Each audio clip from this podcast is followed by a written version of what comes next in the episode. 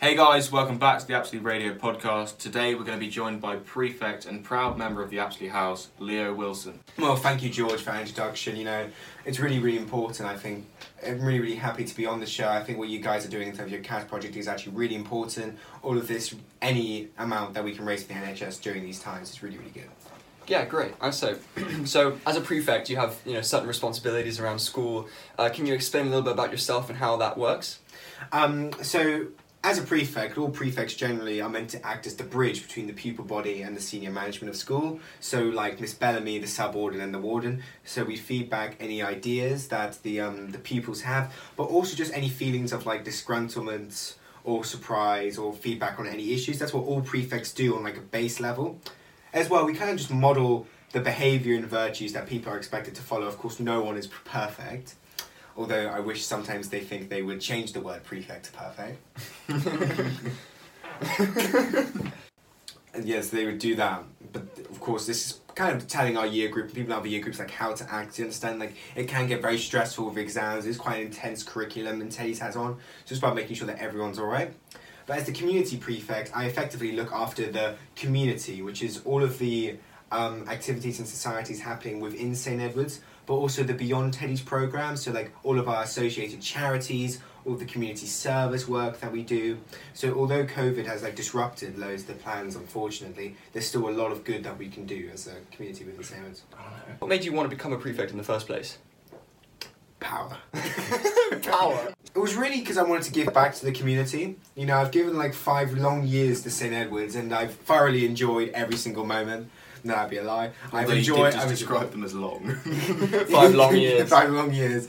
But no, I really, really have really enjoyed my time at St Edwards, and just you know, I've been in here every single year group. I've been involved with so many different activities around school. And I know so many people around the school. I'm quite close to some teachers, and I thought, you know, being a prefect is actually an opportunity to enact some real change.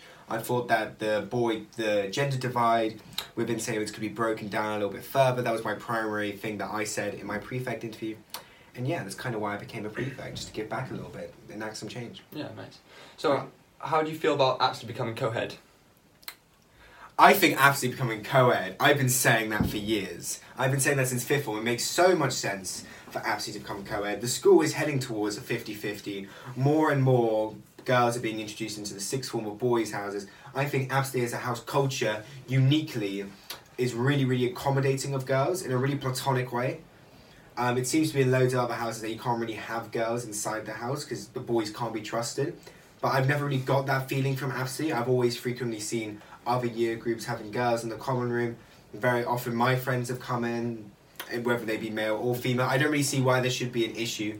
And also having a female HM, I just think it means Apsley's perfect to accommodate girls in sixth form. Miss Hamilton has really managed to bridge the culture gap within Apsley. Has managed to bring all of the boys down to a more personal level, and has actually managed to get rid of some of the rowdiness of Apsley. It's made us all emotionally intelligent and also much more confident. Wouldn't you agree, George? I would 100% agree.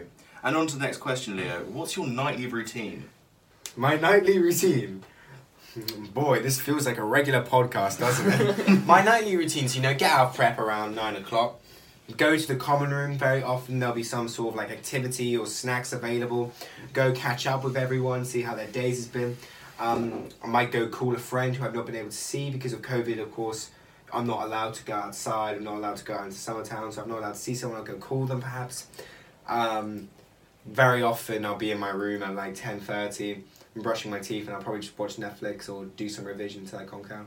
And you spoke about how you're, you know, calling people and seeing the social side of your life has changed since COVID. In terms of your role as a prefect, how do you think that has changed? Well, how do you think your role in the school has changed? I feel like the prefect on a base level, our roles in school haven't really changed because on the most fundamental level, we are the bridge between the pupils and the senior management. And like even in COVID, so we have weekly meetings on Thursdays anyway during that break time where we go and we chat with the warden, the sub warden, Miss Bellamy, just about the changes they're introducing to school, our thoughts or anything, or any like um, proposed policy changes or any new buildings that are coming in. They always come and chat to us about it. We have a whole discussion. But even during online school, we were still having weekly prefect meetings, which we all went to, and we were discussing how all the different year groups were coping with lockdown, um, loads of different activities we could bring to the fore.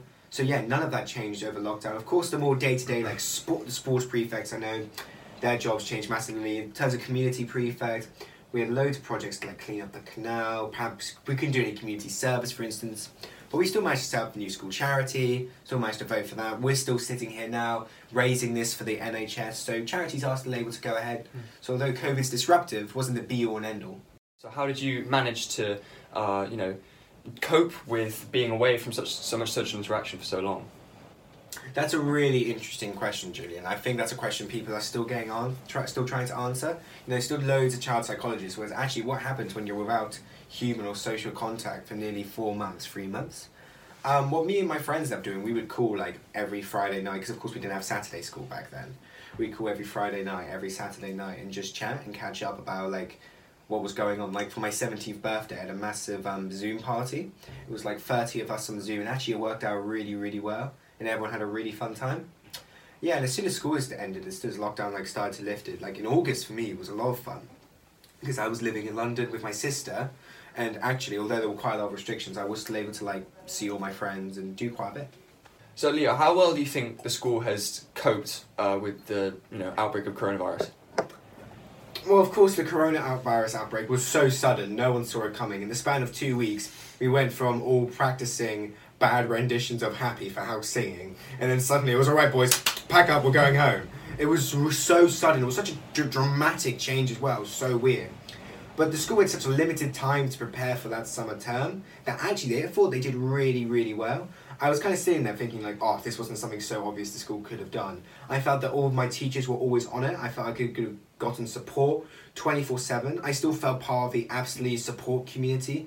I Apsley put quite a lot on offer. And I didn't really feel like I was cut out of the school in any way. And very much a feeling of we're all in it together.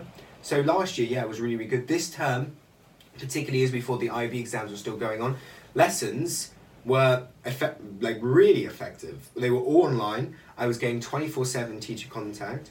Um, yeah, I was able to hand in my essays whenever I wanted. Of course, lockdown has its limitations, but in lessons you had to have your cameras on. You know, it wasn't like you could just have your phone underneath the table. Hmm. It was like you did have to pay attention a little bit. I thought it was really good. I thought the Yeah. schools responded really positively to the outbreak. Yeah, for sure.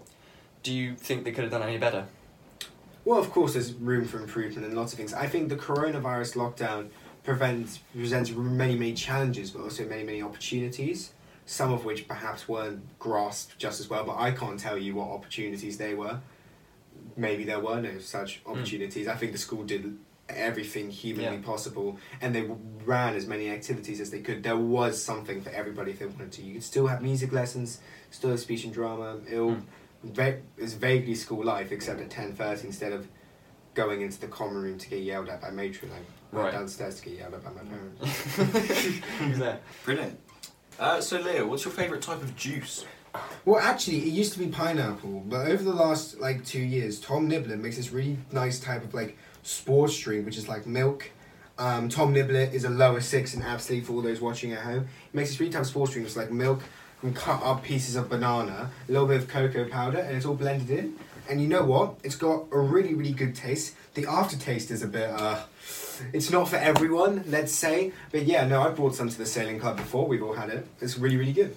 So last year, obviously, we had a very difficult time trying to cope uh, with, you know, especially our year, George and I, we were, you know, in the middle of our GCSEs. It was really difficult for us to be away from school, especially since we didn't have, you know, systems like Teams and, you know, that kind of system set up at, at that point.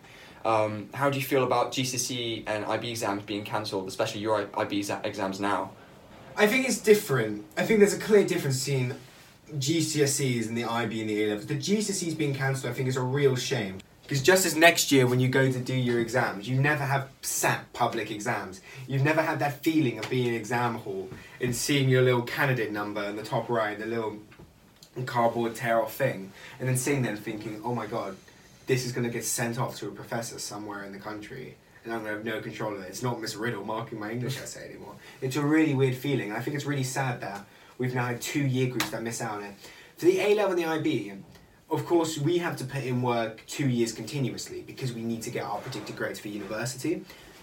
But still, to be stripped of that opportunity to actually have a say in our grades, to have that opportunity in exams to actually say, this is what we've worked towards over two years, this is how far I've come. You know what, I deserve that seven. I think it's just, it's sad, but it's probably what needs to be done in order to reduce the pandemic. Mm. but I think the schools responded really, really well to it. I think Ofqual are putting in loads of arrangements where it sounds like nothing unfair is going to happen, and if anything, it's going to be unfair in the in that there's going to be slight grade inflation. And do you think, you know, since a lot of the grades that especially we had were completely predicted based off uh, coursework and other factors, do you think that that'll affect us in the future, like university applications and things like that? Universities will always want people, and universities have plenty of other ways from telling whether someone's committed. Personal statement, they can actually read your coursework if they want, and loads of universities are doing interviews. School as a whole is changing away from hard facts, um, but moving more towards like data analysis, IT skills, and actually just the kind of personality of whether or not you're cut out for university. So no, I'm not. I'm not too worried because if suddenly half the people who should be going to university aren't, the universities aren't going to make any money. So, Leo, get close to the camera now and just tell the whole of the listeners of the Absolute Radio podcast. Did you donate to the charity? I did donate to the charity. In fact, I even donated to the charity before you invited me on to interview, which I was so privileged by. Because what I think you guys are doing for your CAS project is such not only a really ingenious idea during lockdown, creating a podcast and using skills that actually are available to anyone, but manipulating that to use your own fundraise is a really good idea and one that I was really passionate about. But also, you know, you have loads of fundraisers out there raising money for loads of different charities, but actually raising money for the NHS, which so desperately needs it at the moment, every little bit helps. You know, if you guys could just raise a hundred pounds, that's maybe five bunches of PPE that you've just bought and potentially life saved, Mm. and that's something that should not be understated. So I think it's really important what you guys are doing. So good job. So, Leo, have you met the new warden? I have not met the new warden. I have heard of the new warden. I probably will get an opportunity. Excuse me. I'll probably get an opportunity to meet the new warden before the end of next term. Probably at the Leavers Board, one of our last prefect meetings. But you know, sounds like a really, really interesting guy. He's had a really impressive history, teaching at loads of different schools. Um, I've heard from several different people his stated aim is to make the school more co-educational, which I think is always a good thing. Yeah, nice. Oh, and lastly, for uh, you know us lower six who are you know aspiring to be good prefects, just like you are, uh, what do you think makes a good prefect, and how do you think you can get there to that to that place? I think it's really hard to say what makes a good prefect. There are so many different prefect roles that are applicable, and there's so many different types of prefects. There is no one prefect mold that they're looking for. But on a base level, they're looking for like leaders, but not leaders in the sense of oh you have to do CCF to be a prefect, but more like a leader in that actually you can stand by what you say. You're an upstander, not a bystander. To bring in that old quote, um, you have to be emotionally intelligent. You basically as a prefect you should be confident enough and emotionally intelligent enough that anyone can come to you with any problem and you can respond calm constructively and collectively to it All right, well, thanks, Leo. This is very enlightening. It's good to talk to um, one of the other six who are now uh, on their way to have a nice uh, uh, gap year. I hope you're gonna, or unless you're gonna Yeah. go straight to uni. no i'm going to take a gap here Nice, Any ideas of where you're going to go? bermuda Nice. nice. Yeah. Nice. Um, uh, and um, yeah, well, um, yeah, very enlightening conversation about you know the school, um, you know what, what we have in store, uh, and um, yeah, I. Uh, well thank you guys you two have been so professional during this interview actually it's been really really interesting some of the questions you've asked questions i haven't thought about in a long long time actually and um, i hope you wish you all the best with your charity thank you for having me on thanks, Leo. Thanks, Leo. banana